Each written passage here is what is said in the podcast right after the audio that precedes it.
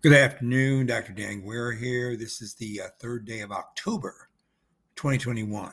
So we're into a new month and we are still wrapping up our aging lectures. So I've been talking about natural killer cells for the last four, I think, episodes on authentic biochemistry. And before that, we talked about macrophages. I want to do some reminding and some synoptic discussion of T lymphocytes today. Because remember, we're going to put together at least two more video lectures to finish aging. And all the work that I'm doing on the audio podcast is so that we have this um, already as a priori knowledge when we go into the uh, synoptic video lecture so that you can then call upon your vast awareness of these discussions as we uh, formulate hopefully some um, really good hypothetical deductions uh, that are still lingering about that need to be refined to describe the causes of morbidity and mortality in the human. And I say causes, I, of course, will stipulate that the word cause is used in medicine, it's used in science often, but most often, what I'm going to be saying is association and correlation, because a direct cause effect relationship is usually difficult to apprehend in phenomenological um, conditions. And certainly, living systems are phenomenological states. So, with that small caveat, let's start talking about the uh, T lymphocytes. Now, we've done this kind of discussion before, and I'm going to just assume that you have a recollection of it. So I'm going to generate dialectic right now. I'm going to say that T lymphocytes will react in the intact human dynamic event ontology to respond to the environment, maintain cellular and physiological health, and to prepare for future changes that include alterations in nutrition, neurological imprinting, vagaries of disease, and then, of course, aging. So, T lymphocyte lineages and the associated biochemical communication thereof will become modified via changes in the epigenome, something we've been trying to bring forward in our discussions, uh, if not every lecture, almost every lecture. So, we have alterations in the epigenome, we also have canonical, inducible, and repressible gene expression because of transcription factors.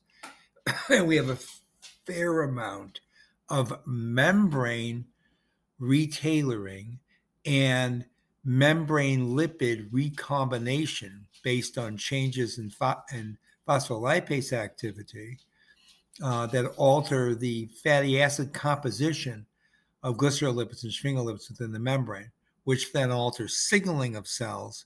And if these cells happen to be T lymphocytes, that signaling can be related to uh, alterations in the meaningful response to antigen presentation and into the control of Th1, Th2, Th17 cell cytokine production as it relates to T regulatory cell modification of quelling some of that hyperimmune response associated with the activation of the Th lineages. Also, CD8 lineages, I should mention. so, there are key epigenetic molecular events in those dynamic processes. And of course, they're going to include chromatin remodeling. Uh, they're going to include CPG island methylation, histone methylation, acetylation, and of course, microRNA interference. And all that's going to require the establishment of a dialectical event ontological phenomena, phenomena. And I've been talking a lot about this, and I hope that you recall what we mean by uh, that, that discussion. So, Remember that events in physiology and pathophysiology include major mechanisms like replication, recombination, transcription, alternate splicing, signal transduction, cell fate, things like this. We talked about it recently uh, on the podcast. So I'm not going to um, repeat that right now. So there was a paper published in Cell Death and Disease uh, back in the summer of 2019. And I'll remind you that inflammatory bowel diseases, including Crohn's disease, CD, and ulcerative colitis, UC, will associate with intestinal inflammatory lesions where there's a certain cell lineage called group 3 innate lymphoid cells, otherwise known as ILC3s, become physiologically relevant in healthy GI mucosal homeostasis. And these ILC3s are maintained through the generation of a few cytokines, interleukin 22, 17, and the granulocyte macrophage colony stimulating factor. GMCSF. Now, when those become dysfunctional in the in the expression secretion of those cytokines, that's when you start to get an alteration in the ILC3s, and that's when you start to gain some of the presentation of IBDs. That is both CD and UC. So ILC3 will contribute to the regression and aggravation that particular cell lineage group 3 innate lymphoid cells of inflammatory bowel disease. Now, interleukin 22 and 17, along with interferon gamma, of course, are overexpressed by dysregulation of the ILC3s, either NCR, that's a surface marker, minus, or NCR positive ILC3 functionality. So NCR is what? It is the natural cytotoxicity receptor. And it's, it's, it's of a type called the type 1 transmembrane protein. And that means it fits into the immunoglobulin superfamily. And upon stimulation, it will mediate this NCR receptor, this nat- natural, natural cytotoxicity receptor, actually mediates natural killer cell killing and remember that whole release of interferon gamma. So, what do the NCRs bind? They bind things like viral ligands, uh, uh, such as hemagglutinins and hemagglutinin neuraminases. They also bind to bacterial ligands and indeed cellular ligands, which are sometimes associated with tumors. There's also progression towards the NCR plus ILC3, and then a transformation of those cell lineages because of rearrangement at the chromatin remodeling level. I like to call it chromatin retailoring, remember? With chromatin retailoring level to transform into the ILC1 lineage, as well as a regulatory ILC dysfunctional lineage. And that's going to give you the full blown pathological state in these particular cell lineages, in these group three innate lymphoid cells and group one innate lymphoid cells. So let's summarize where we are right now. Group three innate lymphoid cells are typically responsible for GI mucosal homeostasis, and they're responsible through a moderate generation of those cytokines I told you moderate generation, that means low levels, of IL 2217 in the GM-CSF. When ILC contributes to the progression and aggravation of the inflammatory bowel disease, it does so via the dysregulation of the NCR minus ILC3 or the NCR plus ILC3 function, with a bias towards NCR plus, which then moves to ILC1 transformations under the stimulation of a particular cytokine called interleukin 12. And of course, that is generated. IL 12 is a common secreted interleukin from CD14 positive dendritic cells. You also get it from regulatory ILC dysfunction when it falls into the pathological state. So ILCs can generate uh, interleukin 12, but also CD14 positive dendritic cells. So what I'm saying here is that dysregulation of ILC3s uh, in IBD will result in overexpression of those inflammatory cytokines that usually moderate the ILC3 in the GI tract. Now, again, we're talking about aging here because one of the very common morbidities in the aging population is inflammatory bowel disease. Okay. So this is underlying as a morbidity and contributory to the morbidity which is associated with senescent phenomena. This is what I'm getting at. Okay. So we can get an overexpression in the ILC3s of IL 22, 17 interferon gamma.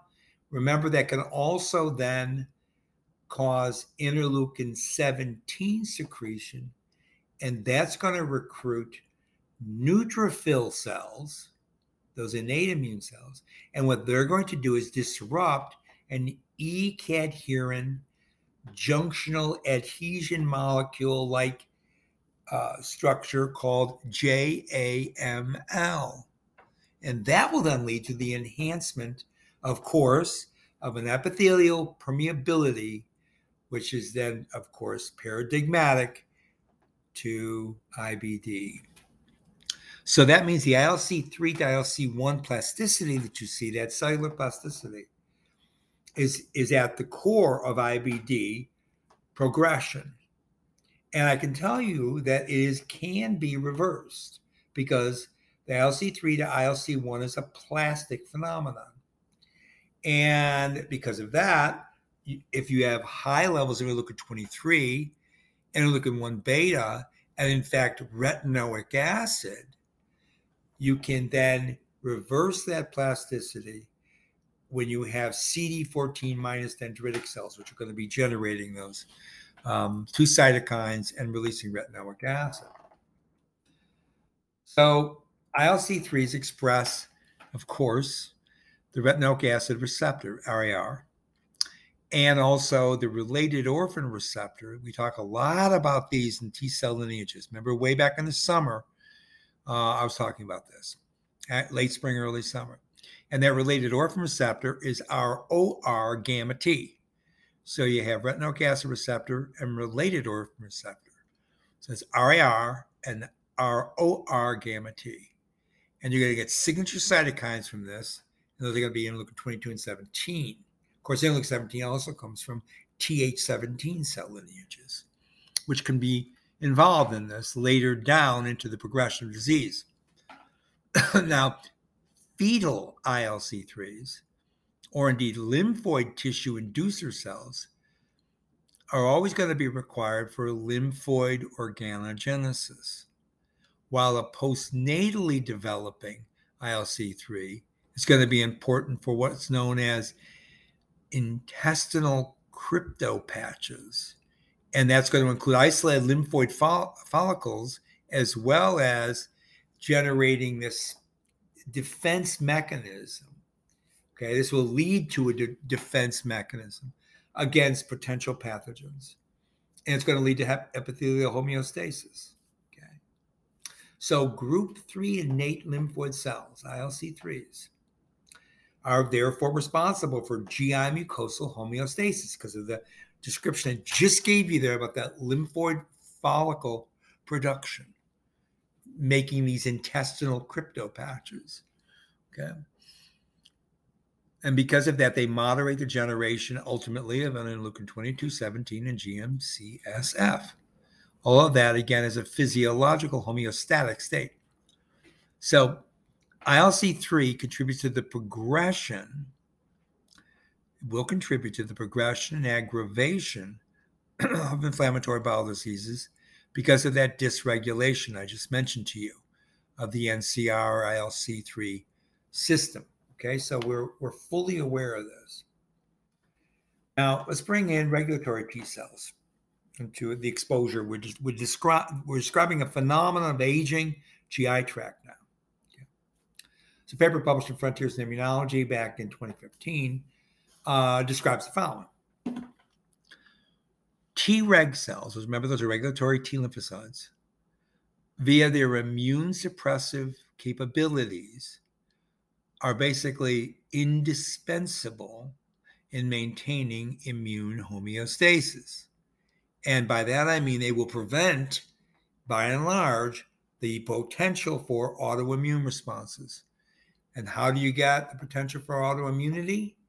It can be induced by an excessive, misdirected, or even an unnecessary immune activation by um, cytokines acting as growth factors.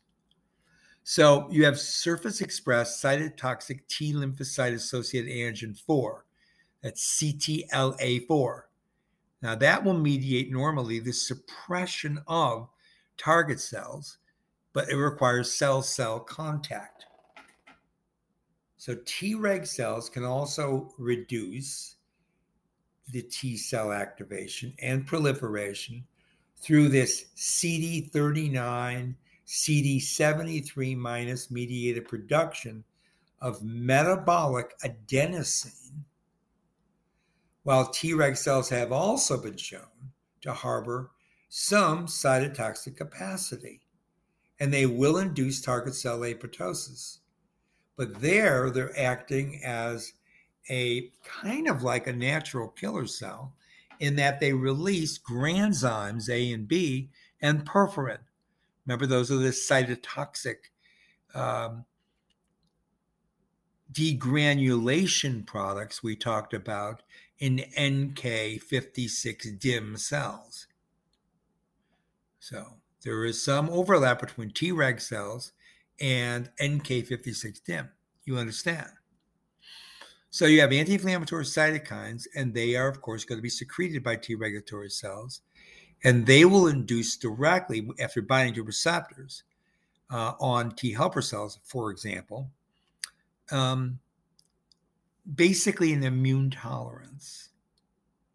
So, under a pathological or pathogenic state, for example, like in lupus erythematosus and in multiple sclerosis, T regulatory cells exhibit a plasticity and to some extent can move all the way over into mimicking T helper cell like phenotypes, which means, of course, pro inflammatory. So, here's a couple of things I want to remind you of.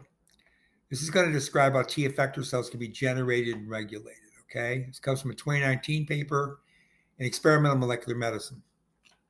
And I'm also going to be referring to a paper in Trends in Immunology, uh, published back in 2017, April of that year. But worry, I'll all be in the show notes.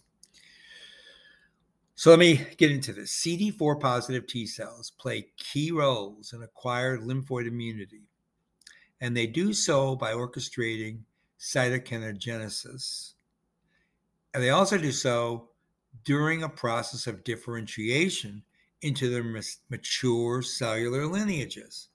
And what are they going to be because of CD4 positive? Th1, Th2, Th17 effector cells or T regulatory cells. Now, all of that reminding you is associated with T cell receptor maturation subsequent activation. So each of the CD4 positive lineages will express a suite of unique transcription factors which again is a reminder because I went over this extensively uh, four or five months ago, to drive their terminal differentiation. Okay, so you need transcription factors within the CD4 positive cell lineage to affect all this differentiation into those subsets of T cells. Okay, so what are some of the transcription factors? T-BET, for example, BET, T-BET, that's the transcription factor for Th1 cells. And they will go on to clear Th1 cells intracellular pathogens. And they'll do so by inducing the interferon gamma gene. Okay.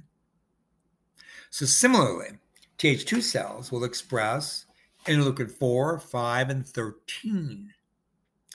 And they will function. This is like the classical discussion here in Immunology 301. They'll do so in response to helminths.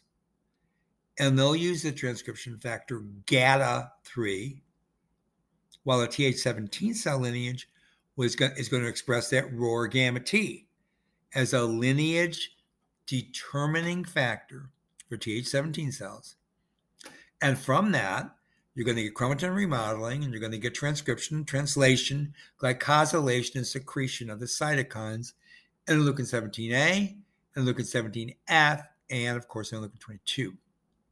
Those are all going to be regimented to eliminate extracellular bacteria as well as fungi. All right, from the Th17 lineage. Now, this is all normal functioning. Now, there is a there is a dark side to T cell activation, and that includes a Th17 autoimmune mediated multiple sclerosis and rheumatoid arthritis. Those are two autoimmune diseases which are very um, morbid and can cause severe disease and death, uh, particularly MS in humans, even at younger ages.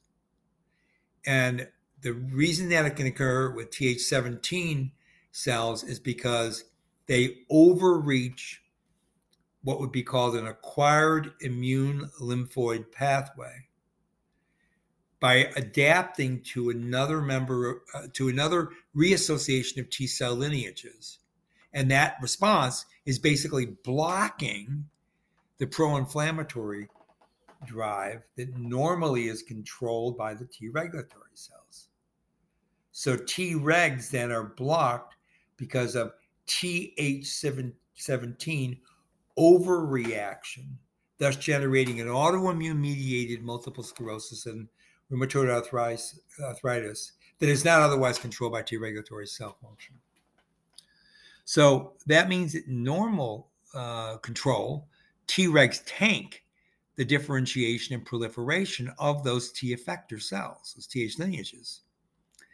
And they do so by downregulating, okay, uh, at, at both proximal and distal regions associated with that differentiation, they downregulate some of that pro-inflammatory response.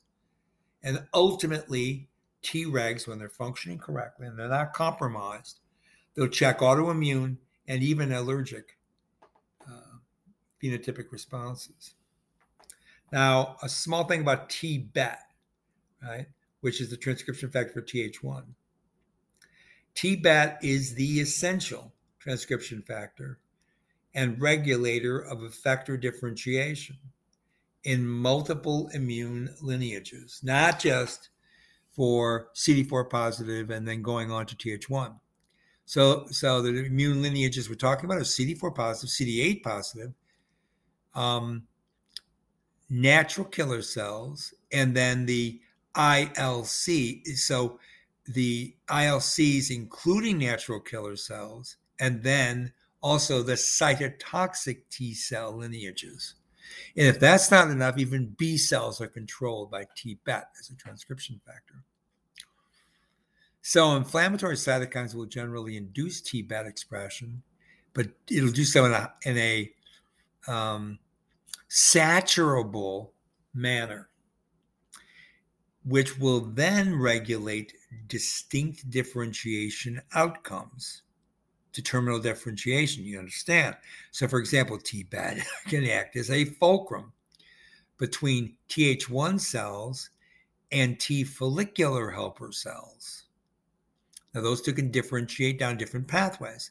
You can also get control over pathogenic and non pathogenic Th17 cells and indeed CD8 effector and memory T cells, all from TBET graded expression and then ultimate control over transcription of genes related to the differentiation of those cell lineages. You understand what we're talking about here? So the transcription factor involves these terminal differentiations, and we can describe TBET, for example, for TH1.